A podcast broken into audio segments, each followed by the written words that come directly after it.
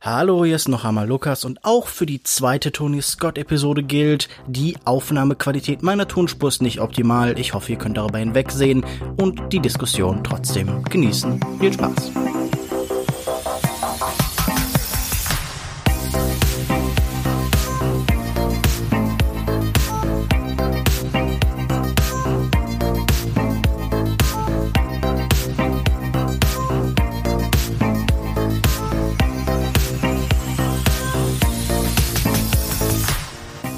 Herzlich willkommen, hier den Longtake Podcast, Folge Nummer 92. Mein Name ist Lukas Bawenschik und hört den zweiten Teil unserer Doppelepisode zum Spätwerk des britischen Regisseurs Tony Scott.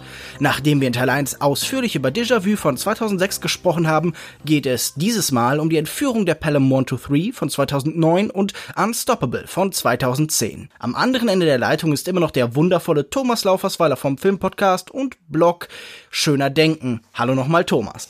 Hallo Lukas, ich bin froh, dass wir jetzt noch mal ein bisschen weiter über Tony Scott reden können. Wir haben jetzt sehr intensiv uns mit äh, Déjà-vu beschäftigt und ähm, jetzt haben wir noch zwei weitere, die auch wieder diese interessante Kombination von Tony Scott und Denzel Washington nochmal aufführen. Diese drei Filme sind ja die dritte, vierte und fünfte Zusammenarbeit von Tony Scott und Denzel Washington. Das ist auch so ein bisschen die rote Linie, die sich durch diese drei Filme durchzieht.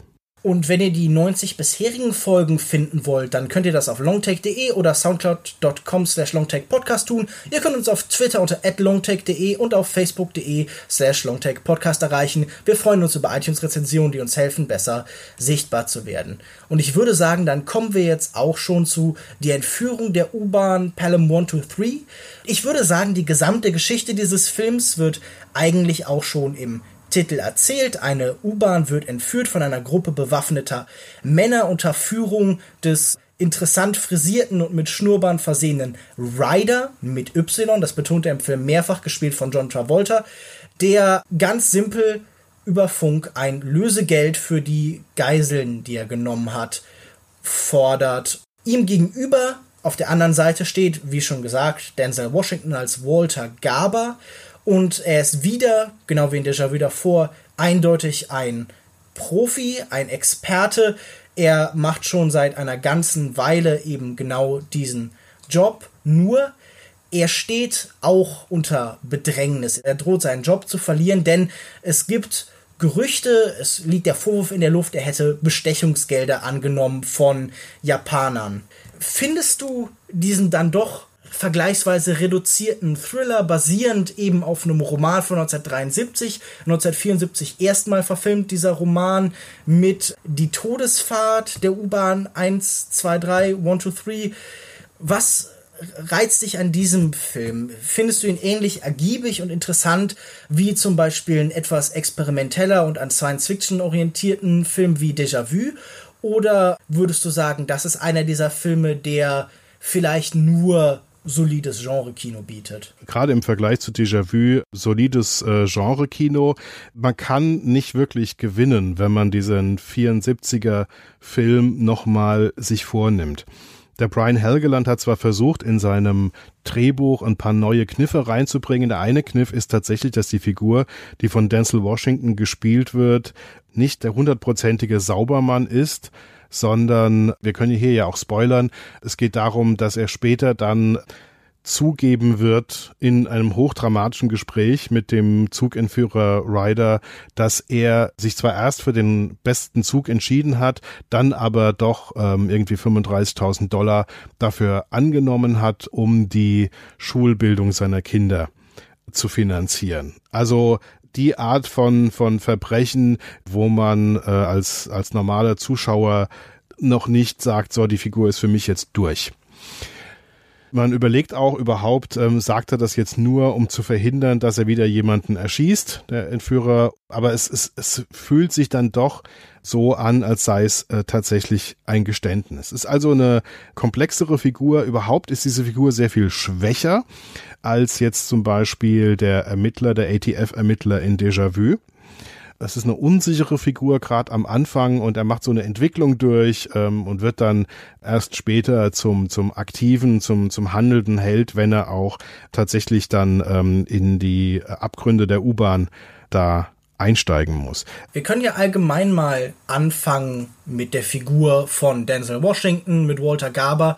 Das hast du ja jetzt auch schon gemacht, denn er, er steht ganz klar in der Mitte dieser Figur, dieses Films und eben sein Austausch mit dem Bösewicht, dem Schurken Ryder, der auch ja, ich meine, gespielt von John Travolta, so eine Art Entwicklung durchmacht oder der sich vielleicht am ehesten so entlarvt. Und was Tony Scott hier mit Denzel Washington macht, ist, er entphysikalisiert ihn erstmal. Also er macht ihn halt wirklich zu so einem Bürodeppen. Du sagst, er ist unsicher. Wir haben am Anfang trägt er so eine vollkommen lächerliche Sweatervest. Also er hat so ein so ein Strickpulli an, mit dem er wirklich wie so ein so ein absoluter Durchschnittstyp aussieht. Er kippt sich noch den Kaffee über und seine Kollegen applaudieren ihm irgendwie sarkastisch und dieses funktionierende Rädchen innerhalb des Systems oder dieses eben nicht funktionierende Rädchen wächst dann über sich hinaus. Also er ist zuerst wirklich relativ klassisch Teil dieser Bürokratie am ehesten vielleicht. Und er wird dann,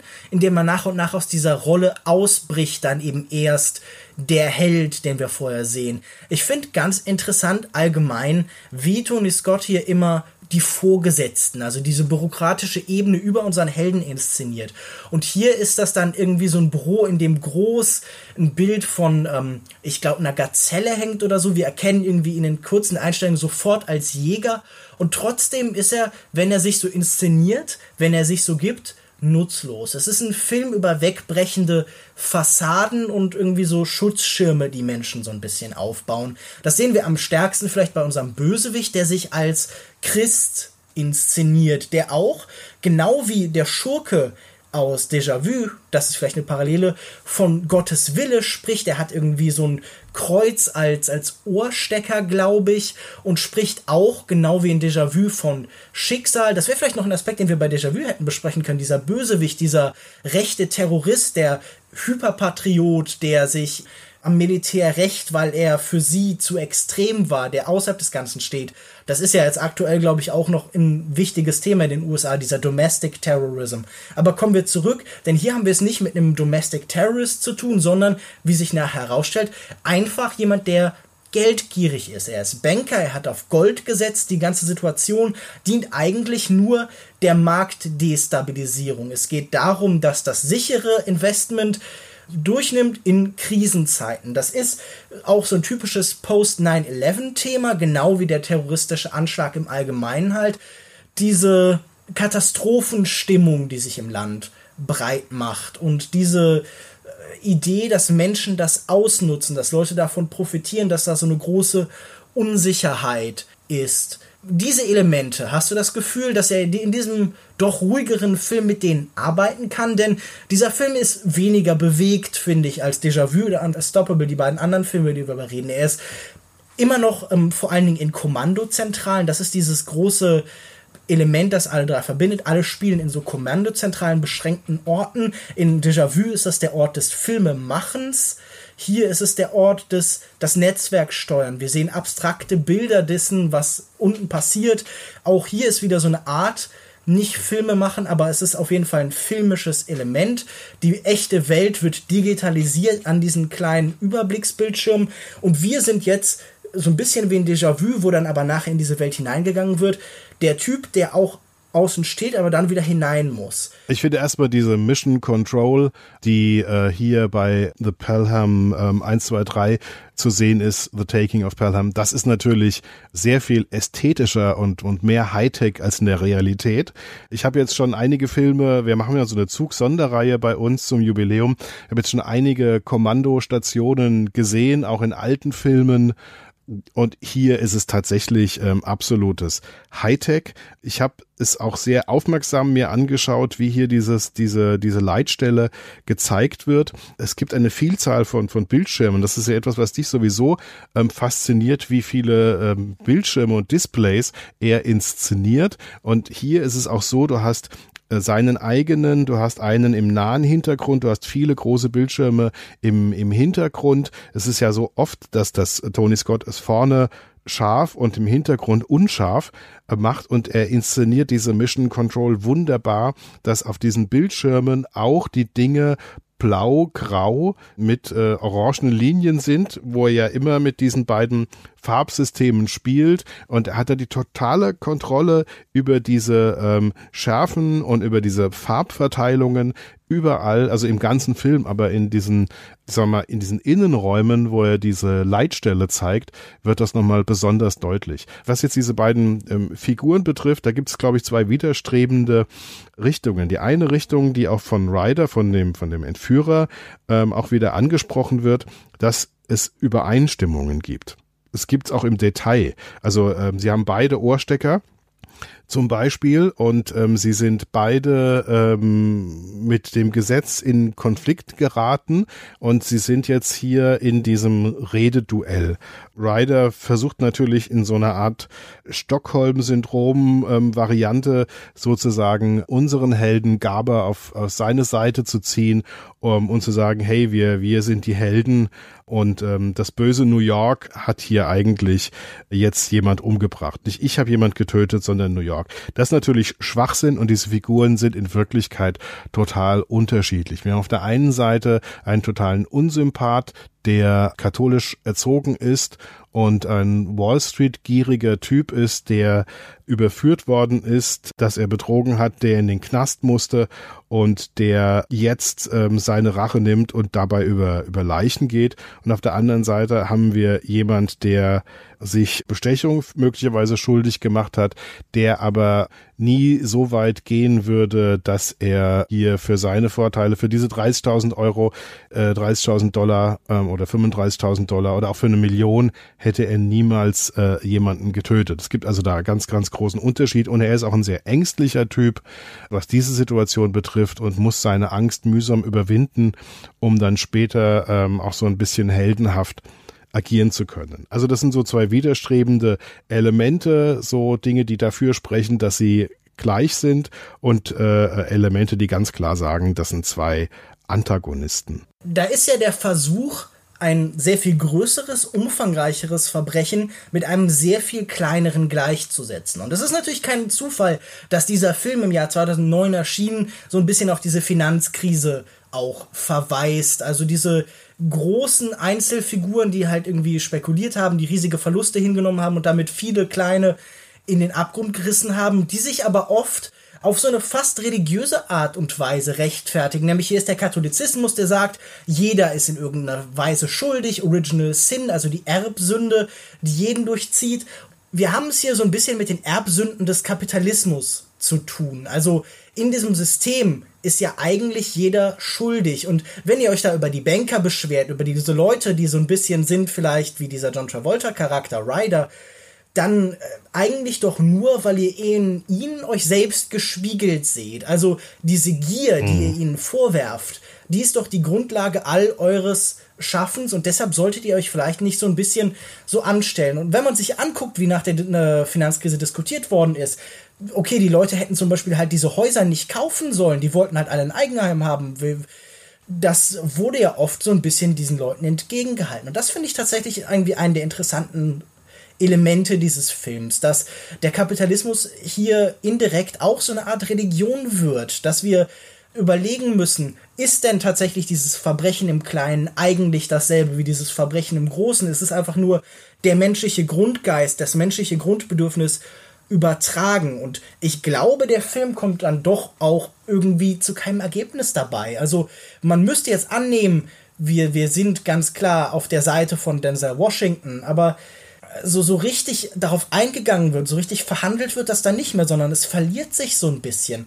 Und das finde ich an diesem Film allgemein so. Also ich finde, am Anfang ist dieser Film auch zum Beispiel stilistisch einer der der mo stärker modulierten. Denn was ich ja schon angesprochen habe in der letzten Folge, manchmal habe ich das Gefühl, beherrscht Scott seinen eigenen Stil nicht. Er geht so ein bisschen mit ihm durch. Er dreht durch im wahrsten Sinne des Wortes. Und hier sind am Anfang recht viele ruhige Szenen und dann kommt nach und nach die Bewegung rein, wenn tatsächlich Action passiert. Und da habe ich das Gefühl, hier ist am ehesten findet zusammen, was zusammengehört. Und hier ist am ehesten eine Varianz. Aber auch das verliert sich gegen Ende so und wieder, wenn alles dann durchdreht und so. Erstmal, ich ähm, habe kein gutes Gefühl eigentlich, wie das funktioniert, dass ähm, diese Gleichsetzung dieser verschiedenen Verbrechen. Das gibt so ein bisschen den Eindruck, äh, als würde aus der Sicht der, der Geschichte oder des Films das entschuldigt werden, weil unser Held ja dann am Ende größere, wichtigere, heldenhafte Dinge tut und dann auf der richtigen Seite steht. Und es kommt ja dann zu diesem äh, Satz, ähm, den der ähm, James Gandolfini als Bürgermeister spricht. Heute sind Sie für New York ans Schlagmal getreten und morgen wird New York für Sie ans Schlagmal treten. Das heißt, ähm, wird ihm das jetzt vergeben, dass er da kriminell geworden ist? Ja, das ist Kriminalität und ähm, Korruption ist kein Kavaliersdelikt und ich habe da kein gutes Gefühl, dass das so in der Luft hängen bleibt, wie das eigentlich moralisch einzuordnen ist. Es wird auch eben nicht gesagt, es ist ein Verbrechen und die Figur ist halt ambivalent, sondern am Ende fühlt es sich ein bisschen so an, als sei es entschuldigt. Da fühle ich mich persönlich nicht so glücklich damit. Also das ist eine Ansichtssache, wie man das am Ende äh, äh, empfindet, weil es eben nicht wirklich aufgelöst wird. Das ist die eine Sache. Ich finde, der Film leidet sehr drunter, dass er dann seinen Bösewicht als durchgeknallte Knallcharge, die eigentlich sogar von Nicolas Cage hätte gespielt werden das wäre können. besser gewesen. Ja, es wäre fast besser gewesen. John Travolta macht eigentlich das, was er in anderen Filmen auch schon gemacht hat, wo er den soziopathischen Bösewicht gespielt hat und da ist er austauschbar, auch mit diesen anderen Figuren. Da weiß er, was er zu tun hat und ähm, zieht da sein Ding durch und das ist, finde ich, manchmal ermüdend und langweilig und ich habe dann auch, das sind so Elemente, wo ich überhaupt gar keine Lust hatte zuzuschauen und ich war dann immer froh, wenn dann wieder zurück zur Leitstelle es ging wo ja auch dann offensichtlich die Kamera auf kreisförmigen Schienen stand, damit sie ordentlich um Denzel Washington ähm, an seinem Mikrofon drumherum gehen kann. Wenn ich dann wieder in dieser schön gestalteten äh, Hightech-Leitstellenwelt war, weil ich konnte diesen, diesen Rider, diese Hackfresse wollte ich dann nicht mehr sehen. Super öde gespielt. Absolut. Das ist so, so flach und vorhersehbar. Vor allen Dingen, man darf dann gar nicht an die 74er Version denken. Also was Robert Shaw und Walter Matthau ja, äh, in diesem, in diesem zynischen, düsteren, schmutzigen ähm, 70er Jahre Ding da rausgeholt haben, wo ganz viele Zwischentöne sind und ähm, was Brian Helgeland nicht rausgeschrieben hat im Drehbuch, das wird durch durch John Travolta ähm, dann dann weggenommen. Das ist alles irgendwie das will man, das will man gar nicht sehen und da hat der Film eine echte Schwachstelle. Er ist eine Comicfigur. Also das ist ganz unangenehm. John Travolta ist furchtbar in diesem Film. Und das beißt sich sehr stark mit diesem eigentlich tollen Cast. Also ich finde John Turturro sehr gut in seiner Rolle.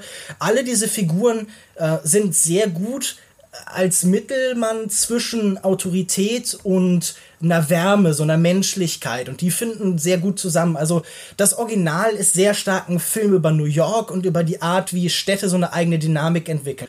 Das Original ist sehr stark interessiert an diesen soziopolitischen Zusammenhängen auch natürlich und das hat dieser Film hier überhaupt nicht, sondern der konzentriert sich sehr stark eben auf ja, diese Thriller-Elemente, diese Spannungsmomente, diese Figuren, die hier stehen. Und das funktioniert manchmal sogar ganz gut. Also, wenn ich mir zum Beispiel James Gandolfini hier nochmal angeguckt habe, dann merke ich, was für ein Riesenverlust der einfach als Darsteller durch seinen Tod ist. Also, die, wie er spielt mit dieser Macht und Kontrolle, mit dieser Gangsterfigur Tony Soprano, du über allem, was er nachher gemacht hat, schwingt da denke ich mir die ganze Zeit, oh mein Gott, wie, wie gern hätte ich ihn jetzt einfach wieder in aktuellen Filmen, weil er so eine eigentlich sehr dünne Rolle so sehr mit Leben und Präsenz füllt. Das ist schon wirklich erstaunlich. Und auch Denzel Washington, der natürlich ohnehin ein sehr guter Schauspieler ist, macht hier aus diesem, ja, diesem sehr dünnen Charakter dann doch mehr, als da eigentlich ist. Ich muss halt sagen, so diese Verweise, die wir immer haben, also diese Medienblicke, die eben uns noch mal eine Möglichkeit geben zu sehen, was denkt die Welt darüber, die auch zum Beispiel die Beziehung zu seiner Frau sofort noch mal herstellen, bei der dann irgendwie die Polizei vorbeikommt und so. Das finde ich alles eigentlich recht uninteressant. Da hilft dann eben Denzel Washingtons Charisma weiter, als das eigentlich tatsächlich irgendwie, ja, die, das normalerweise erlauben würde.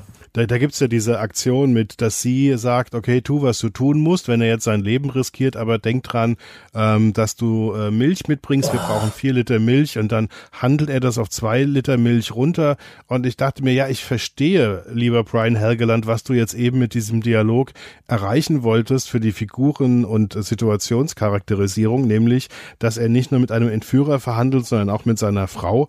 Aber ich finde, das ist so platt, dass es mir auch unangenehm aufgestoßen ist. Also ich, das reißt einem fast so aus diesem Suspension of Disbelief raus, wobei der hier sowieso nicht so stark ist wie ähm, bei äh, Déjà-vu oder später auch bei Unstoppable, wo man dann wirklich im Kino sitzt und denkt, hm, boah, das war jetzt over the top. Ja, ich finde da auch diese Naivität, diese Everyman-Liebe, äh, die bekommt da fast so eine folkloristische Qualität. Also wie sehr man eben bei ihm dann auch immer verliebt ist in die Kernfamilie und den Urzustand der Familie, der wiederhergestellt werden muss. Das ist natürlich bekanntermaßen im Wesen des Actionhelden. Der Actionhelden, seit Stirb langsam oder ähnlichem, der rettet ja nicht immer nur irgendwie sich selbst oder die Situation, sondern der rettet auch Amerika und den Status quo und den, den Urzustand, das Gute und äh, ich meine, die amerikanische Flagge ist hier, glaube ich, wieder in der zweiten Einstellung oder so.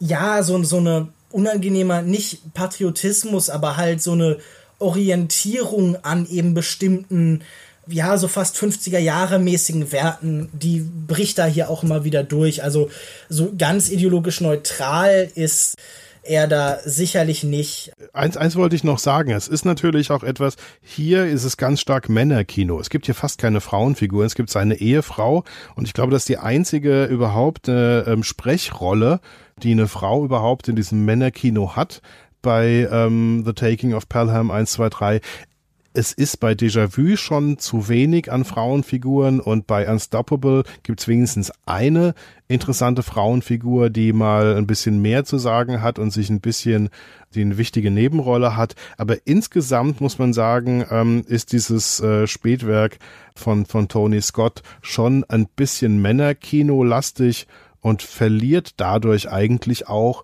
ganz viele Möglichkeiten für, für die Geschichte und für die Dynamik zwischen den Charakteren. Wenn du halt keine, keine Frau hast, dann kannst du dich nur ähm, in den, im engen Raum ähm, der Testosteronspiegel bewegen. Und das ist, finde ich, halt bei, wenn man sich Domino in Erinnerung ruft, wie viel er äh, daraus holt, dass das eben eine Frauenfigur ist mit allen Dingen, die nur mit einer Frauenfigur reinkommen können dann merkt man, was, was diesem Männerkino in diesen drei Filmen abgeht. Bei Déjà-vu denkt man gar nicht drüber nach, weil er einen so schön am Haken hat. Aber ähm, hier bei Taking of Pelham denke ich mir schon, ja, ich wünschte mir, ähm, eine der großen Nebenrollen wäre mit jemand wie Sigourney Weaver oder so besetzt, damit ich mal raus aus diesem Testosteron-Gitter komme noch als wesentlich größeres Problem dieses Films empfinde ich einfach, ich glaube nicht, dass das das richtige Material für Tony Scott ist. Sowas wie Unstoppable. Minimalistisch in der Handlung, so dass er dann mit seinem eigenen Stil darüber arbeiten kann. Das passt sehr gut zu ihm. Und auch bei Déjà-vu waren halt Elemente dabei, die funktioniert haben mit seinem Stil. Aber hier diese recht unbewegte Situation, die eben auf Räume und Telefonate und Gespräche eigentlich reduziert ist, die eigentlich kaum Action-Szenen außer gegen Ende tatsächlich bietet, die passt nicht zu ihm. Man hat die ganze Zeit das Gefühl, er versucht mit der Regie, mit seinem Stil aus diesem sehr schlichten Konzept, aber diesem sehr statischen Konzept der Geiselnahme was rauszuholen, aber es wirkt einfach so ein bisschen verzweifelt. Also hier diese ganzen Rotationen und so, da fragt man sich so, ja Moment, ihr sitzt irgendwo, natürlich ist das gerade spannend, aber auch die Art, wie dann dieses Drehbuch immer neue Komplikationen hereinbringt, die sich nicht logisch aus der Situation ergeben. Also dass dann zum Beispiel die Polizei beim, auf dem Weg zur Geldübergabe drei Verkehrsunfälle hat. Es wirkt irgendwann albern. Also diese, diese Zufälle, die bestimmen diese Welten. Es geht hier um Schicksal und Gottes Wille und Zufall. Das wird zumindest angesprochen. Ich glaube nicht, dass es wirklich darum geht, aber zumindest behaupten die Figuren das immer wieder. Und wir haben dann natürlich auch die ganze Zeit diese Zufälle. Also dann werden zum Beispiel Soldaten von Ratten gebissen, genau so, dass sie dann eine Figur erschießen. Und das wirkte auf mich alles so ein bisschen albern. Also ich konnte damit nicht wirklich was anfangen. Ich hatte die ganze Zeit das Gefühl, all seine stilistischen Möglichkeiten und Ansätze, finden hier nicht wirklich was, in das sie sich klammern können. Das ist richtig. Und er kann auch nur einen Teil seiner Stilmerkmale tatsächlich auch abfeiern. Hier ist aber schon so, dass er gleich mit, mit Farben, Schärfen ähm, und so weiter äh, arbeitet, dass er auch wackelige Handkamera und so weiter, dass er schon, schon sehr stark äh, erkennbar ist sofort. Und ich habe mich dann auch beim Gucken, jetzt beim Wiedergucken, auch sehr stark zurückgezogen auf das Genießen seiner Stilelemente. Was mir aber gefehlt hat, ist, was du gesagt hast, er hat in dieser U-Bahn keinen Platz, im wahrsten Sinne des Wortes diese Kamera fliegen zu lassen. Und diese fliegende Kamera, die, die, die ständig in Bewegung ist, die wir bei Unstoppable gleich noch besprechen können, er ist begrenzt hier. Und das ist, ähm, das tut dem Film nicht gut, genauso wie der Brian Helgeland sich äh, irgendwie dran abarbeitet, ähm, diese Geschichte einfacher und noch mal ein bisschen anders zu erzählen und der aber was weniger Relevantes rausbekommt als das, was, was 74 schon angeboten worden ist. Ähm, genauso eine unglückliche Figur, finde ich, macht dann ähm, Tony Scott, der nur einen Teil seiner PS auf die Straße bringen kann, um mal in einem Jerry Bruckheimer Bild zu bleiben. Ja, und ich finde diese kathartische Endszene dann für ihn, also wenn dann der Zug tatsächlich auch beschleunigt und schon ein bisschen so, man hat das Gefühl, Unstoppable fängt eigentlich auch schon mit dem Ende an von uh, Taking of Pelham 1 to 3. Also es sind ja sehr ähnliche Bilder und auch sehr ähnliche Art und Weise inszeniert. Also wir haben in beiden Fällen immer wieder den Blick auf die, äh, das Geschwindigkeitsmesser. Wir haben immer wieder diese Rotation um Fahrerkabinen von außen. Wir haben immer wieder diesen Ort der Fahrerkabine als Ort der besonderen Erfahrung. Die Welt bewegt sich, der Mensch steht im Inneren und versucht zu steuern, die Technik gerät außer Kontrolle. Das wird ja alles schon angedeutet, aber es hängt einfach dieses ganze Außen an diesem Film dran, das bei eben Unstoppable sehr viel besser als Ergänzung ist. Und hier hat man das Gefühl, der Film hat sich wirklich so Eisenketten an die Füße gebunden mit diesem ganzen Thrill-Element, mit diesem ganzen Kammerspielartigen an Orte reduziert. Ich glaube, das ist einfach nicht das richtige Material für Tony Scott gewesen. Du, Lukas, der Zug steht die ganze Zeit und das ist eigentlich schon das Hauptproblem. Ja? Wenn der Zug fahren würde, dann äh, wäre es schon ganz anders. Ich habe mir noch mal angehört, was wir damals, als wir den im Kino gesehen haben, als ersten Eindruck ähm, im Podcast aufgenommen haben. Und damals haben wir schon gesagt, ah, der war jetzt leidlich spannend ähm, und wir hatten alle irgendwie die 75er oder ja 75er Version irgendwie ein bisschen ruppiger und interessanter in Erinnerung und dachten, ja, bereuen wir jetzt nicht, dass wir den gesehen haben. Ist jetzt aber kein Film, über den wir noch großartig weiter ähm, drüber nachdenken. Hübsch und typisch Tony Scott in der Optik, aber das war's dann auch. Und tatsächlich jetzt auch nach dem, nach dem Wiederschauen, ähm, während wir bei Déjà-vu in verschiedenen Ebenen diskutieren konnten und, und graben konnten. Wir können hier in dieser inhaltlich reduzierten Variante von äh, The Taking of Pelham nicht wirklich ähm, auf, auf Gold stoßen, je tiefer wir graben. Dann kommen wir doch einfach zum interessanteren, belebteren, schnelleren Actionfilm. Kommen wir zu Unstoppable, in Deutschland mit dem furchtbaren Titel Außer Kontrolle versehen, wobei das natürlich durchaus präzise ist. Ein Zug gerät außer Kontrolle, ein etwas dicklicher Zugarbeiter setzt ihn in Bewegung und ein Hebel geht blöd zurück ein Team von Professionellen, wie immer, muss sich jetzt um das Ganze kümmern. Das ist zum einen Frank, gespielt von Denzel Washington, der Veteran, der ähm, als Ingenieur hier schon ewig für dieses Unternehmen arbeitet, 28 Jahre.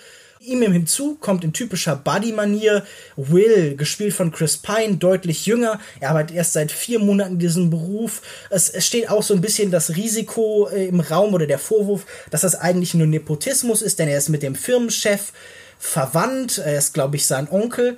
Die müssen zusammen mit eben dem Team in der Kommandozentrale wieder einmal um Conny, gespielt von Rosario Dawson, jetzt diesen außer Kontrolle geratenen Zug stoppen, denn das ist nicht nur einfach irgendein Zug, sondern er hält zufälligerweise auch große Mengen einer äh, sehr gefährlichen Substanz, eine Chemikalie, die, wenn sie nach außen tritt, viele Menschenleben kosten wird und die wahrscheinlich auch zur Explosion führt.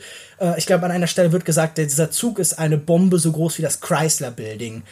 So sagt es. Die Figur von Rosario Dawson sagt, wir reden über eine Bombe so groß wie das Chrysler Building. Absolut. Sie, sie rechnen dann aus, dass dieser Zug ähm, in einer langgezogenen Kurve in der Stadt Stanton entgleisen werden wird. Am Ausgang dieser Kurve da wo der Zug hinfallen würde, sind riesige Treibstofflager.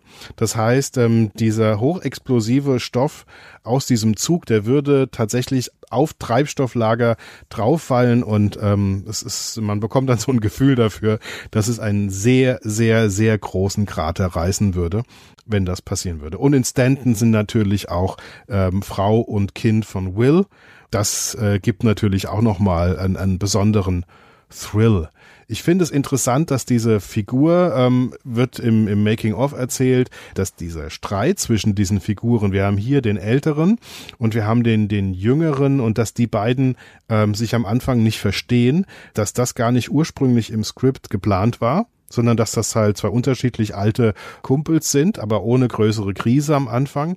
Und dann haben sie aber mit den beiden, es, es beruht ja unglaublicherweise auf einer echten Sache, die passiert ja, ist. 2001. Ähm, der ähm, Vorfall CSX 8888 am 15. Mai 2001 ähm, in Toledo, Ohio, wo eben der Zug außer Kontrolle geriet und 100 Kilometer weit ähm, außer Kontrolle unterwegs war. Die beiden ähm, Jungs, die da bei 2000, bei diesem Vorfall 2001 äh, involviert waren, die Helden waren, die äh, hat dann ähm, Tony Scott auch gesprochen, was ja zu seinen Eigenschaften gehört, dass er das dann so machen möchte die haben erzählt, dass sie sich am Anfang ähm, überhaupt nicht ausstehen konnten und dass die ihre Krisen hatten, bevor sie dann ähm, besser zusammengefunden haben. Und mhm. das hat er dann auch in das Drehbuch übernommen und ähm, das wird eigentlich äh, einfach skizziert. Es gibt halt diese, diese Telefonate, die der Junge am Anfang führt, weil seine Ehe gerade in die Brüche geht. Dann äh, lernen wir, dass der andere in den Zwangsruhestand mit niedrigen Bezügen geschickt wird, was für ihn sehr schlecht ist, also praktisch schon sozusagen gefeuert ist und nur noch ein paar Tage im Dienst sein wird. Und das wird nicht großartig thematisiert, aber gerade so viel, dass wir ähm, ein halbwegs glaubwürdiges Bild von den beiden haben. Und Denzel Washington glaubt man das sowieso, weil Denzel Washington ist wie, wie wenig andere Darsteller, so wie Matt Damon oder, oder früher ähm, jemand wie James Stewart oder so oder jemand wie Harrison Ford, jemand, dem man sehr schnell bereit ist, Dinge zu glauben. Bei Chris Pine, glaube ich, ist das sehr individuell, mit dem kommen ja viele sehr gut zurecht und viele nicht ähm, bei mir ist das immer davon abhängig, welche Rolle er spielt. Hier ist es so im Mittelfeld, wo er mich nicht stört, wo er mich aber auch nicht begeistert. Ich weiß nicht, wie du das siehst mit Chris Pine. Er versucht hier auch gar nicht, sich eine Präsenz gegenüber Denzel Washington zu erkämpfen. Also man sieht in diesen Szenen die Seniorität von Washington und das ist interessant, also weil sich die Beziehung zwischen diesen Darstellern ja überträgt, weil sie ähnlich ist wie die zwischen den beiden Bahnmitarbeitern. Denzel Washington ist der, der schon ewig in diesem Feld arbeitet, der erfahrene, der Oscar-Gewinner und Chris Pine ist natürlich dann auch irgendwie tatsächlich, äh, gerade im Jahr 2010, als der Film rauskam, noch keine übermäßig mega berühmte Figur und diese Blassheit ist, glaube ich, auch wichtig. Er muss sich ja auch irgendwie nach und nach so ein bisschen eigene Identität und auch eine Kompetenz erst erarbeiten, erst auch den Respekt erkämpfen. Und das ist ganz interessant, wie die Beziehung zwischen den Darstellern oder ihre Rolle als Darsteller da so ein bisschen übertragen wird. Es gibt sowas wie eine Blue Color Community, die von ja. Denzel Washington dann auch verkörpert wird und irgendwann sagt er, wird er gefragt, wie es wie es dem Jungen geht, weil er verletzt worden ist, der Junge und dann sagt Denzel Washington, er ist einer von uns, statt zu sagen, er ist verletzt oder gesund. Ja, also das heißt, ähm, es gibt so eine Entwicklung und eher so eine Initiation sozusagen und am Ende ist die äh, Figur von Chris Pine dann tatsächlich einer von diesen Blue-Color-Workern ähm, und ähm, auf der richtigen Seite. Und ich glaube tatsächlich auch, dass diese Arbeiterklassenzugehörigkeit für diesen ganzen Film sehr, sehr wichtig ist. Es Absolut. geht darum, das Körperliche in diesen Filmen, das geht immer auf eine Form von Arbeiterklasse, denn die sind es, die körperlich arbeiten und die den, die, die, die Folgen von Katastrophen, von Unfällen, von dem, was eben in dieser Industrie passiert, tatsächlich auch am eigenen Körper letztendlich austragen müssen. Also das ist ein Arbeiterklassendrama in der Art, wie es funktioniert. Ja, es gibt auch so, so, so einen Antagonismus. Und zwar, man hat auf der einen Seite hat man diese beiden, man hat so ein Trio, diese beiden Jungs ähm, in den, im Zug, ähm, gespielt von Denzel Washington und Chris Pine. Und man hat ähm, auf der anderen Seite die Frau in der Leitstelle, gespielt von Rosario Dawson. Und dann hat man noch diesen einen Experten, der ihr hilft. Und oben drüber hat man halt verschiedene Hierarchiestufen bis hin zu den Chefs dieser, dieser Zugfirma.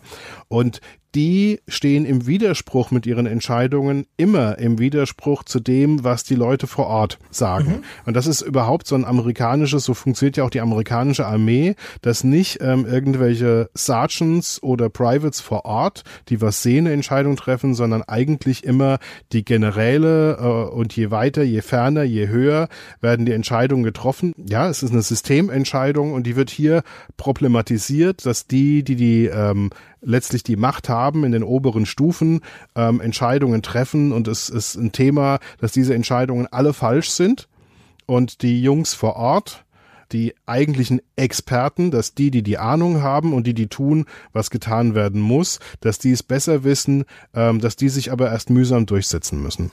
Ja, also die Bürokratie war, ist in keinem dieser drei Filme böse als hier. Hier entscheidet man in den Chefetagen mit einer großen Beiläufigkeit, ohne großes zögern tatsächlich die Zerstörung ganzer Städte.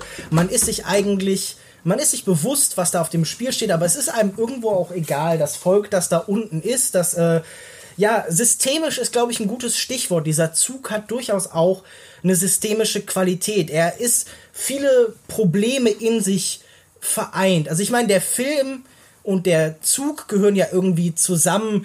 Das Einfahren des Zugs, das ist der erste Film für uns oder zumindest gilt es jetzt heute als der erste Film und er hat die Leute im Publikum dann schockiert, weil er auf sie zugefahren ist. Und der Film ist im Kino natürlich auch immer der Fortschritt, der fährt in Amerika gen Westen. Hier ist dieser Fortschritt, ist dieser Zug und ist auch das Kino irgendwie entfesselt. Es ist außer Kontrolle geraten. Dieser Zug ist gleichzeitig der echte Zug, aber auch oft an vielen Stellen wird er dann tatsächlich irgendwie bekommt er eine digitale Qualität, er wirkt irgendwie als, als würde er jetzt verloren gehen. Und ich mag, wie dieser entfesselten Technik dann eben die Arbeiter, die durch die Technik, durch die Digitalisierung, durch die Modernisierung, die in naher Zukunft auf sie zukommt, am ehesten ihren Job verlieren. Weil gucken wir uns diese Posten doch an.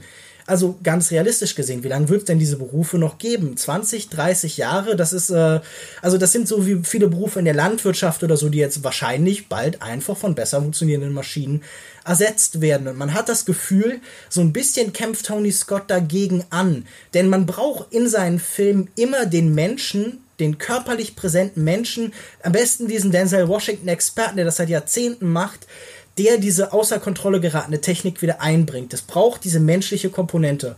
Und davon erzählt dieser Film irgendwo. Aber gleichzeitig erzählt er auch noch von vielen anderen Sachen. Aber das ist für mich eine. Ja, aber es ist so dieses Element der alten Welt, das ist unübersehbar. Ja, diese Jobs wird es irgendwann nicht mehr geben und es wird, finde ich, aber was mir, was mir an dem Film gefällt, die Vorteile und die Nachteile dieser alten Welt, dass Menschen das machen, die werden ähm, ja. sichtbar. Die Nachteile ist, dass diese beiden Jungs und der der der Dicke am Anfang, dass die tatsächlich ähm, nacheinander vier verschiedene Verbote ignorieren, sonst hätte es gar nicht dazu kommen können. Es gibt verschiedene Sicherungsmechanismen und man muss tatsächlich vier verschiedene Spielregeln, die ganz, ganz dringend ähm, entsprechend einzuhalten sind, ignorieren. Vom Anschließen der Druckluftbremse ähm, über das Verlassen des Führerstandes und so weiter. Ja, es, also ohne diese, diese Kombination von idiotischen Fehlern wäre es überhaupt nicht passiert. Also das ist die negative Seite der alten Welt. Die positive Seite der alten Welt ist, dass jemand, der in einem anderen Zug vor Ort unterwegs ist ähm, und sehr, sehr viel Erfahrung hat, weiß, dass ein riesiger Zug, der mit voller Geschwindigkeit unterwegs ist, von einer Entgleisungstechnologie, die auf die, ähm, auf die Zuggleise gesetzt wird, nicht aufzuhalten ist. Und da die Hierarchie ähm, denkt, das wäre jetzt so eine super Lösung und er von Anfang an sagt, der wird das einfach wegpusten. Und genau das passiert dann auch. Das sind so die positiven und die negativen Elemente. Das Schöne aber ist für uns als Zuschauer, diese alte Welt bedeutet ja viel Stahl, viel schwere Maschinen, die in Bewegung sind, die witzigerweise immer schneller aussehen, als sie wirklich sind. Gerade wenn die Kamera selbst sich noch ähm, währenddessen bewegt äh, oder die Kamera in Hubschraubern ist oder wenn man Tony Scott ist, hat man ja zwei verschiedene Hubschrauber, die einen dritten Hubschrauber filmen während noch Autos und ähm, andere Kam äh, Kameras auf Autos sind und Kameras auf anderen Schienen sind, Kameras auf einem Nachbarzug sind und das passiert alles gleichzeitig und er hat am Schluss wieder sechs, sieben, acht, neun verschiedene Bildelemente der gleichen Szene, die er so schneiden kann, dass einem tatsächlich bei Unstoppable schwindlig wird. Ich habe nach dem Film spätabends geguckt, mich ins Bett gelegt und im Bett liegend noch so einen Achterbahneffekt gehabt,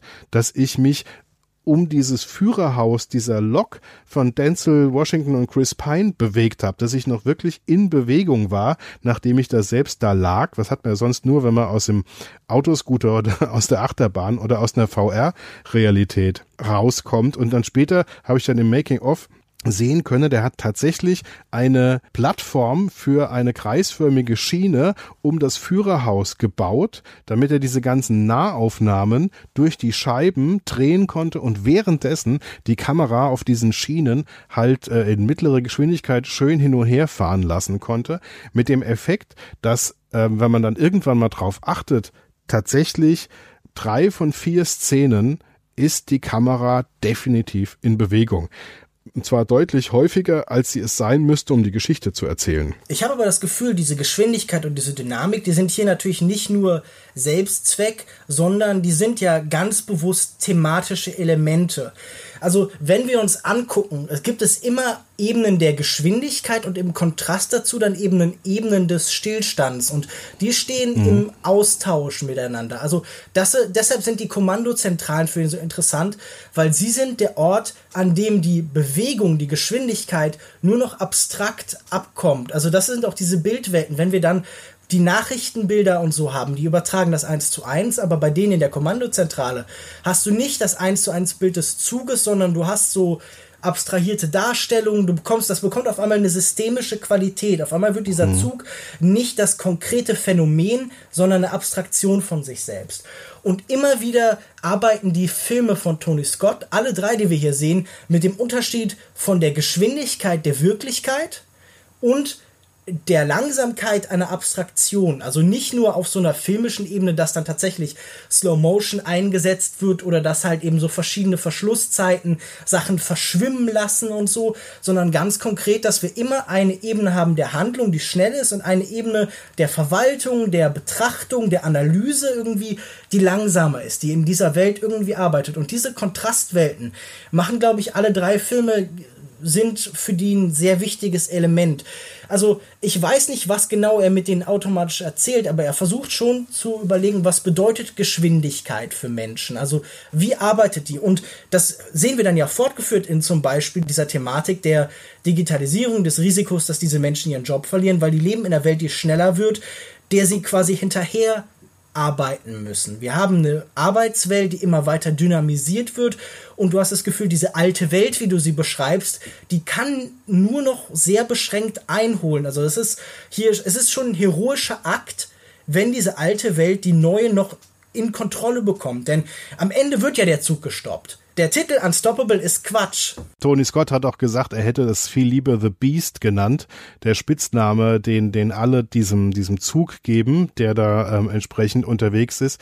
Das habe ich jetzt so gar nicht gesehen. Würdest du also sagen, dass die Jungs, die hinter diesem Zug herfahren und die ihn dann zum Schluss festhalten, dass das praktisch eine Metapher dafür ist, dass sie der Entwicklung hinterherfahren, die sie versuchen aufzuhalten. So habe ich es nämlich gar nicht betrachtet. Also für mich schwingt das auf jeden Fall mit. Ich glaube, dass diese, dass diese Darstellung der alten Welt im Kontrast eben zu dieser neuen auf allen Ebenen funktioniert und dass diese Jagd ja auch immer der Versuch ist, ja, mit der Zeit zu gehen. Wenn der Zug der Fortschritt ist im Kino. Also zum Beispiel denken wir an Sataji 3, wo dann irgendwie das erste Mal der Zug gesehen wird und auf einmal ist im ruralen Indien plötzlich die neue Welt oder in dem Western, wo der Zug auch immer dafür steht, dass jetzt die Zivilisation, die neue Welt angekommen ist. Dann ist es hier dann eben die Welt, in der ja, solche Menschen in der Zukunft vielleicht nicht mehr wichtig sind. Also ich meine, das ist das selbstfahrende Auto, der selbstfahrende Zug, die in unserer Zukunft kommen würden. Wir wissen, wir fragen uns ja jetzt schon, okay, wie sieht das denn irgendwie mit selbstfahrenden Autos aus? Was geht da an Selbstbeherrschung des Menschen verloren? Wann wird er irgendwann vielleicht sogar Opfer von solchen Strukturen, von Systemen? Wann steuern ihn die Algorithmen und die, die, die Technik und so um ihn herum? Und wie kann er in dieser Welt noch bestehen. Und das ist in allen drei dieser Filme für mich ein Element, das definitiv mitschwingt. Wie interagieren wir mit dieser neuen Welt, wie du sie beschreibst? Und das ist, glaube ich, für Tony Scott als Regisseur vor allen Dingen deshalb möglich, weil er diese Welt so wichtig und faszinierend findet, weil er mit ihr arbeitet, weil er ein Regisseur der Technik und der Mobilmachung ist das ist jetzt eine Ebene, wo ich tatsächlich als Zuschauer gar nicht so stark drin war. Für mich war ähm, so ein altmodischer Handlungsverlauf, so ein altmodisches Moment, dass man da Leute sieht, die so ihre verschiedenen Probleme haben. Da sind zwei Jungs, die sind faul. Da ist einer, der hat Familienprobleme. Da hat einer, der ist gekündigt. Da haben wir einen, der kommt immer zu spät, hat aber das Herz auf dem richtigen Fleck. Und dann haben wir da diesen ähm, Experten, Sicherheitsbeauftragten, der versucht, nicht so die ganze Zeit so das böse Arschloch zu sein. Und diese ähm, Figuren nehmen sich alle zurück, als es drauf ankommt. Mhm. Also die, die, die beiden, die es verursachen am Anfang, die können, die bemühen sich, die schaffen es aber nicht mehr, was zu tun und dann müssen die Stärkeren einspringen. Und das sind dann halt die beiden, die von Chris Pine und, und von Denzel Washington gespielt werden. Aber das Moment ist ja, dass in dem Moment, wo das getan werden muss, was getan werden muss, ja, dass sie sich auch dafür entscheiden und dass sie ihre eigenen Probleme dann hinten anstellen und sich darauf konzentrieren, ähm, Menschen zu retten. ja? ja? das steht für mich so sehr im, im Vordergrund. Und da ist auch der Punkt, als zum ersten Mal dieser Zug sich vor das Biest setzt und dann aber scheitert und entgleist, dass in dem Moment der Zug mich, also der Film, mich am Haken hatte. Also in dem Moment ist mein Puls hochgegangen und ich habe richtig gemerkt, dass mein Puls nicht mehr runtergegangen ist bis zum Happy End. Wieder etwas, was wir schon ähm, bei Déjà-vu hatten, nämlich die Wirkmächtigkeit, die dann bei Tony Scott manchmal funktionieren kann, die oft funktioniert und hier bei mir tatsächlich wieder funktioniert hat. Ich wusste ja, wie der Film ausgeht und ich hatte ihn ja wirklich nicht zum ersten Mal gesehen, aber trotzdem in dem Moment, wo der Mann das versucht, diesen Zug zu, ähm, zu stoppen, wie das von den Bildern, von der Musik, vom Schnitt, ähm, von den Figuren her inszeniert wird, wie das dann schief geht, das ist dann so nachvollziehbar und das ist dann so dicht geworden, dass ich wieder voll drin hing und dann sind auch die privaten Geschichten, die sind dann nur noch retardierende Momente, damit äh, nochmal die Handlung ein bisschen verzögert wird. Dafür werden sie dann eingesetzt. Aber es geht dann vor allen Dingen darum, dass diese, diese haptische kinetische Superenergie, dieser, der, der kommt einem, man kriegt ein Gefühl für das, äh, für den Geruch von dem Öl, für das Gewicht und die Bewegung dieses riesigen Zuges, dass man diesen Zug immer in, in Bewegung, in den richtigen Kamerawinkeln sieht. Das wird so richtig fühlbar und bis zu diesem Höhepunkt, das auf dieser Kurve dann hinzukriegen am Ende, da ist mein Puls wirklich erst runtergegangen, als sie auf der anderen Seite der Kurve waren. In allen diesen Filmen haben wir die Präsenz von Simulationen. Also zum Beispiel dieser Blick in die Vergangenheit, bestimmte Formen von Medienbildern. Hier sehen wir an einer Stelle, wie tatsächlich der Zug in diese Kurve geht in den Nachrichten. Es sind so animiert und dann sehen wir so kleine Zugbilder, die halt irgendwie auf diese, da stehen dann ja noch irgendwie Ölfässer rum oder sowas oder so Silos oder so. Alles geht in Flammen auf und in der Simulation ist das Ganze schon gescheitert.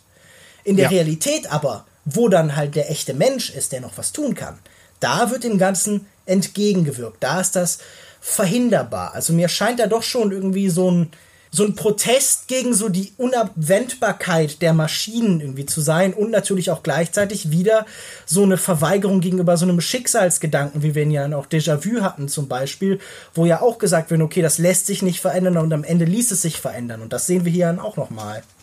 Im Grunde geht es auch um eine Reduktion von Komplexität. Dass wir ja auf jeden Fall in einer Welt leben, in der wir sehr viel mehr Informationen bekommen und in der mhm. wir immer mehr merken, dass ähm, das, was wir glauben wollen, also dass, dass da sind die Guten und da sind die Bösen, dass das alles nicht mehr funktioniert und dass es eine massive Verunsicherung ist. Entweder ist man dumm genug oder vereinfacht ähm, sein Leben und entscheidet sich dann für für äh, politisch fragwürdige äh, Vereinfachungen. Das erleben wir jetzt beim amerikanischen Präsidenten. Oder man realisiert, wie kompliziert es tatsächlich ist und ist dann und fühlt sich verunsichert. Und ja. das ist die, dieser Film hier gibt meinem Unterbewusstsein das Gefühl, wir können die Kontrolle zurückerlangen. Dieser außer Kontrolle geratene Zug symbolisiert, naja, nicht, nicht wirklich, aber ist anwendbar auf den Gedanken, ähm, das, was, was äh, hier außer Kontrolle gerät, wir können das wieder einfangen. Wenn wir zusammenhalten und wenn wir mutig sind und wenn wir bereit sind, ähm, auf diesen Zug drauf zu springen, dann, wenn wir zusammenarbeiten und zusammenhalten, dann kriegen wir das hin. Das ist etwas, was es bei Déjà-vu gibt und das, was es bei Unstoppable gibt.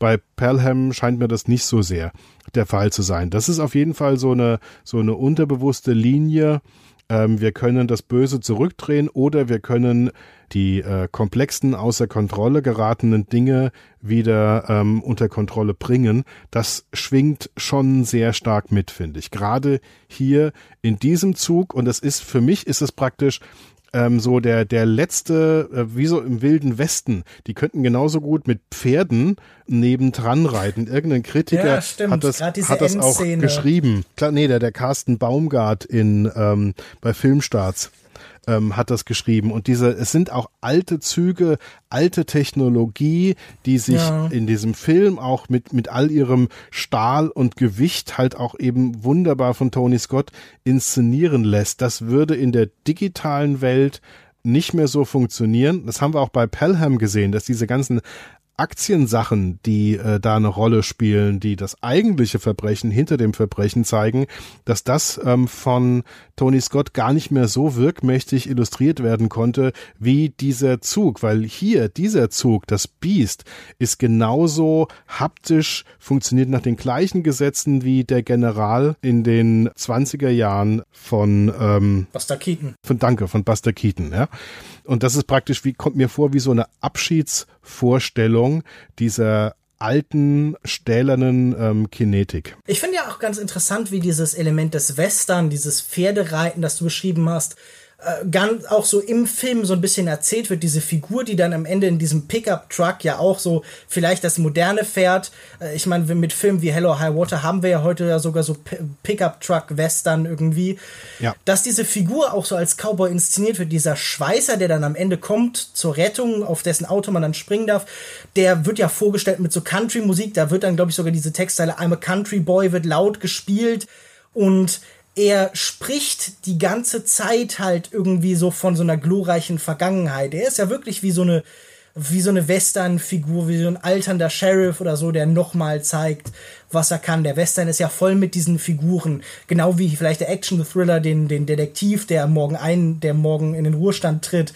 So ein bisschen wirkt er dann. Also er ist wirklich so dieses, diese Idee von einer alten Welt. Aber ich muss halt auch sagen, ich finde die, die, die Idee der alten Welt ist ja politisch nicht neutral. Also, das nee. ist auch immer so ein bisschen, womit ich mir bei diesen Filmen schwer tue. Immer wenn jemand dieses Folkloristische, das Beisammensein und den einfachen Mann beschwört, dann denke ich natürlich auch irgendwie zum Beispiel, wie du es beschreibst, an die aktuelle politische Situation, wo man halt eine Arbeiterklasse hat, die sich vernachlässigt fühlt. Es ging viel um dieses Economic Anxiety, diese Ängste, die diese Menschen führen und spüren und die diese dann aber auf eine Art nach außen tragen, die vielleicht nicht optimal ist. Also man kann ja gerade irgendwie über diese Situation zum Beispiel jetzt im Rust Belt, der dann irgendwie für Trump gestimmt hat oder sowas. Ja. Also ist Tony Scott irgendwie vielleicht auch, also ich meine, das ist ein, ein, ein, dumme, eine dumme Metrik, die jetzt immer angewandt worden ist, wo die Filmkritik nicht denken will, sondern lieber politisch so Schablonen setzt und irgendwie sagt, können wir das mit unseren moralischen Vorstellungen abgleichen. Aber sind das vielleicht irgendwo Trump-Wähler-Filme? Ist da eine Sehnsucht? Ist da eine Nostalgie in diesen Filmen oder relativiert die die? Naja, ja und nein. Also gehen wir nochmal zurück zu Déjà-vu.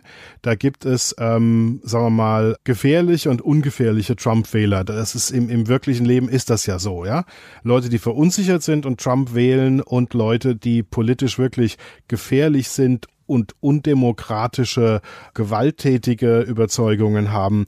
Ähm, und ähm, die kommen beide bei Déjà-vu vor. Also die, diese Matrosen, würde ich mal sagen, die stehen vielleicht für den normalen Menschen, der aus nachvollziehbaren Gründen Trump wählt und äh, der Bösewicht, der von Jim Caviezel gespielt wird, das wäre so dieser gefährliche, aggressive, ähm, gewalttätige Trump-Wähler. Das ist jetzt bei Unstoppable, ähm, würde ich sagen, ähm, ist diese, diese Verherrlichung dieser Blue-Color-Helden, dieser Arbeiterklasse, das äh, riecht alles schon sehr nach Leuten, die auch Trump gewählt hätten. Kann ich mir schon vorstellen. Sagt das jetzt was über tatsächlich über Tony Scott aus? Ich glaube nicht, dass er dumm genug ist, um ähm, jemand wie Trump positiv zu sehen. Ich weiß gar nicht, wo, wo Tony Scott sich, wenn er sich politisch geäußert hat, ähm, ob er sich überhaupt mal dazu geäußert hat. Aber das wäre, glaube ich, eine viel zu einfache Rechnung. Ja, klar. Aber die, aber die Filme sind für Trump-Anhänger sehbar. Ich finde, der Vergleich wäre natürlich zu auch vielleicht jemandem, der so ein bisschen Epigone ist, von Tony Scott jemandem wie Peter Burke, der ähnlich versucht zu inszenieren, dem es auch um Stil geht. Also wenn man an so einen Film denkt, wie zuletzt seine Sachen wie äh, Deepwater Horizon oder Boston oder auch in einem Film wie Lone Survivor, wo es halt sehr ähnlichen Stil gibt und auch eine sehr ähnliche Orientierung vielleicht an ja, so eine bestimmte Vorstellung von einer alten Welt, nur dass die dann eben sehr viel stärker militarisiert sind, dass sie sehr viel offensichtlicher sich eben beziehen auf die Kräfte des Soldatentum. Diese Filme hier, wenn die nicht Denzel Washington hätten, sondern Mark Wahlberg, dann wären die politisch vielleicht auch noch mal sehr viel offensichtlicher in so eine Richtung zu sehen. Ich, ich finde das irgendwie interessant. Die sind ja, die sind tatsächlich recht divers. Die haben immer viele schwarze Figuren, allein durch Denzel Washington als Hauptfigur, die haben auch in Nebenrollen irgendwie eine relativ diverse Herangehensart. Aber trotzdem glaube ich, dass es, sagen wir es mal so, es, es muss ja nicht irgendwie jetzt regressive Filme sein oder irgendwie sowas, aber es sind, glaube ich, konservative Filme in dieser Hinsicht. Da ist ein Bewusstsein, da ist eine Welt, die möchte man bewahren. Ich glaube, er versucht immer hier den, den Flawed Hero, den Helden mit negativen Eigenschaften und mit Schwächen zu inszenieren, aber ich glaube, er ist nie mutig genug, da wirkliche Schwächen draus zu machen. Also die lösen sich alle immer relativ schnell auf und es ist auch immer so inszeniert, dass wir bereit sein sollen, diese Schwächen sofort zu vergeben. Also wenn wir zum Beispiel jetzt an Pelham 1 to 3 denken, ja, der hat halt vielleicht Geld angenommen, mein Gott, der Film sagt uns, wir hätten es alle getan. Damit habe ich ja, wie ich schon gesagt, Bauchschmerzen. Aber es ist ja politisch so es ist ja für uns nicht einfach und es ist ja für den Drehbuchautor und für einen Produzenten und für einen Regisseur auch nicht einfach. Wir leben ja in einer Zeit, in der wir feststellen, ähm, dass wir, wenn wir wirklich Probleme lösen wollen, dass wir sie eigentlich postideologisch lösen wollen. Also wir merken ja, es muss für, für Leistung, muss es tatsächlich ähm, eine Belohnung geben, weil sonst unser Wirtschaftssystem nicht funktioniert. Wir merken aber auch, dass wir, wenn wir Menschen, die, die nicht ähm, viel leisten können, wenn wir die zurücklassen, dass sich das die Gesellschaft auch nicht leisten soll, nicht nur nicht leisten will, sondern auch gar nicht leisten kann. Und dass wir ähm, letztlich ähm, nicht sagen können, wir wollen in unserem Auenland bleiben und alles ist easy mhm. und alles bleibt wie es ist, ja, das wäre klassisch konservativ. Wir merken auch, dass sich Dinge ändern und dass wir nicht weiter schmutzige Diesel bauen können, ja, oder Dieselloks bauen können, sondern dass wir uns für eine Zeit der Elektromobilität oder wo es gar keine Individualmobilität gibt, ähm, wappnen müssen. Das heißt, ähm, es muss ja ein, ein, ein Gleichgewicht ähm, für, zwischen verschiedenen Elementen geben. Das heißt nämlich auch ein Gleichgewicht, dass man das Richtige beibehält und dass man das Richtige ändert. Und diese Entscheidung zu treffen, glaube ich, ist immer mehr eine postideologische Herausforderung, das, was auch viele Leute, die nachdenken, ähm, halt auch mit, mit den gängigen politischen Angeboten also ein bisschen hadern äh, und verzweifeln lässt. Du kannst ja aus Dummheit oder aus Intelligenz an dem politischen System äh, hadern gibt ja aus beiden Perspektiven ähm, Grund dafür. Und das ist in, in so einer komplexen Situation, finde ich, ist es auch sehr, sehr schwer, ähm, wenn du dann in einer, in einer Schnittstelle zwischen Kunst und, und Unterhaltung wie im Kino dich befindest, dann wiederum einzuordnen, habe ich es mit einem konservativen oder nicht einem konservativen ähm, Regisseur zu tun. Ich glaube, dass Tony Scott und auch der, die Drehbuchautoren auch Kinder ihrer Zeit sind Sie haben also die Sehnsüchte nach dem, dass das Dinge ähm, einfacher sein könnten oder dass es doch gut war, als es noch einfacher war. Da wusste ich noch, wer, wer der Held ist und wer nicht. Dass sie aber auch zum Teil schon, schon realisieren, die Welt wird nicht so bleiben, wie sie war, egal wie groß meine Sehnsucht ist. Aber so wie es für uns komplexer wird in der politischen Analyse, so wird es ja auch komplexer für alle, die ähm, Tatsächlich Filme machen. eine sehr gute Betrachtensweise. Also da würde ich dir in weiten Teilen zustimmen. Ich glaube, nur der Begriff des Postideologischen finde ich schwierig. Ich glaube nicht, dass es ein, sowas wie ein postideologisches Kino wirklich geben kann. Es ist als Medium einfach zu facettenreich, um nicht auch irgendwie immer bestimmte Ideologien entweder äh, wiederzuspiegeln oder sich irgendwie mit ihnen auseinanderzusetzen. Also ähm, ich glaube, dass Postideologie immer eine Behauptung ist, mit der man seine eigentlichen Absichten verschleiert. Für mich wäre ein Fall zum Beispiel jemand wie Catherine Bigelow, die immer davon erzählt, neutral zu sein, einfach nur zu beobachten, aber natürlich trotzdem immer dann sehr stark damit eben eine politische Komponente reinbringt. Und es gibt keine reine Darstellung, es gibt keine Neutralität, aber ich glaube, das ist eine Diskussion, die jetzt für dieses Thema einfach auch ein bisschen zu umfangreich ist. Ich glaube, wir haben da viel zu gesagt und ich würde, glaube ich, ganz gern noch mal zu einer tollen visuellen Idee zurückkommen, die mich in diesem Film wirklich begeistert hat. Denn das mag zuerst ein bisschen albern wirken, aber wir stoßen irgendwann tatsächlich dann an diesen Zug und er hat Korn geladen, Grain. Und auf einmal ist das Filmkorn des, des klassischen materiellen Films da und legt sich über diese ganze Leinwand. Wir sind auf einmal in einer Art Sandsturm mitten an diesem einzigen Ort, also der, der diese, das ist wie in Cartoons so eine kleine winzige Regenwolke über einem Menschen abregnen kann, haben wir hier einen Sandsturm, der nur eine Person auf dieser Welt gerade betrifft. Und wie da eben diese alte Idee des materiellen Films in diese Actionwelt eindringt und zur Gefahr wird, aber irgendwie auch einfach ein cooles visuelles Element ist. Das fand ich einen unheimlich tollen Gedanken. Und das ist für mich ein perfektes Beispiel für etwas, das sicher nicht irgendwie genauso im Drehbuch beschrieben ist, aber dass sich dann jemand wie Tony Scott nimmt, um visuell zu erzählen. Absolut. Das ist auch etwas, was er sich wohl ausgedacht hat, um den Effekt zu verstärken. Und das gelingt ihm großartig. Es gibt diese, diese Getreideexplosion, ähm, die in Wirklichkeit konnten sie natürlich kein Getreide nehmen, weil wenn das mit 50 Stundenkilometer auf Denzel Washington und Chris Pine einprasselt, dann ist das extrem gefährlich. Also haben sie ähm, so, so Zuckerpops, die man aus dem Frühstückscerealien kennt ähm, und so so Kelloggs Brösel so, solches Zeug haben sie genommen und das war schon schmerzhaft und gefährlich genug.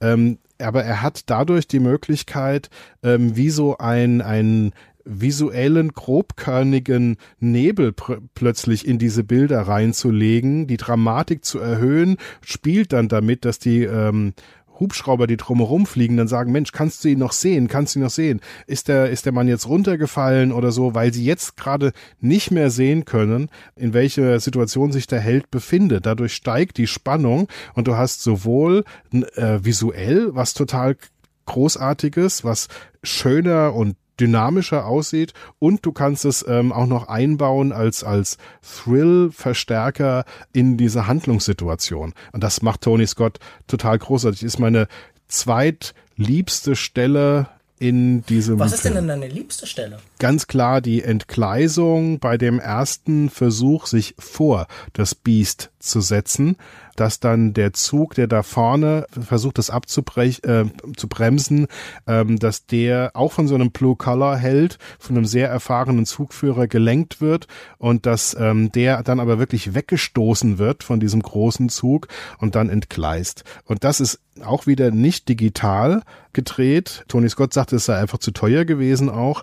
Abgesehen davon hat er einfach dann wieder mehr Spaß dran. Er hat dann ähm, von, von äh, Special Effects Leuten hat er einen Zug bauen lassen, der, äh, also das sind, Zugelemente, aus denen sie eine Lok gebaut haben. Die sieht dann aus wie, wie die Art von Lok, die das abbremsen würde, ist so gestrichen und so, besteht aber zum Großteil aus Fiberglas und nicht aus Stahl, ist also leichter und kann sich technisch leichter dazu ähm, ähm, bewegen lassen, auch tatsächlich zu entgleisen. Eine tolle, tolle Konstruktion. Es wird dann so ein riesiges Stahlseil eingefangen und das zieht dann die Lok zur Seite. Er hat dann unzählige Kameras positioniert und ähm, die, die Leute hängen dann hinter so starken Betonteilen, weil man nie weiß, wie weit der Zug tatsächlich fliegt.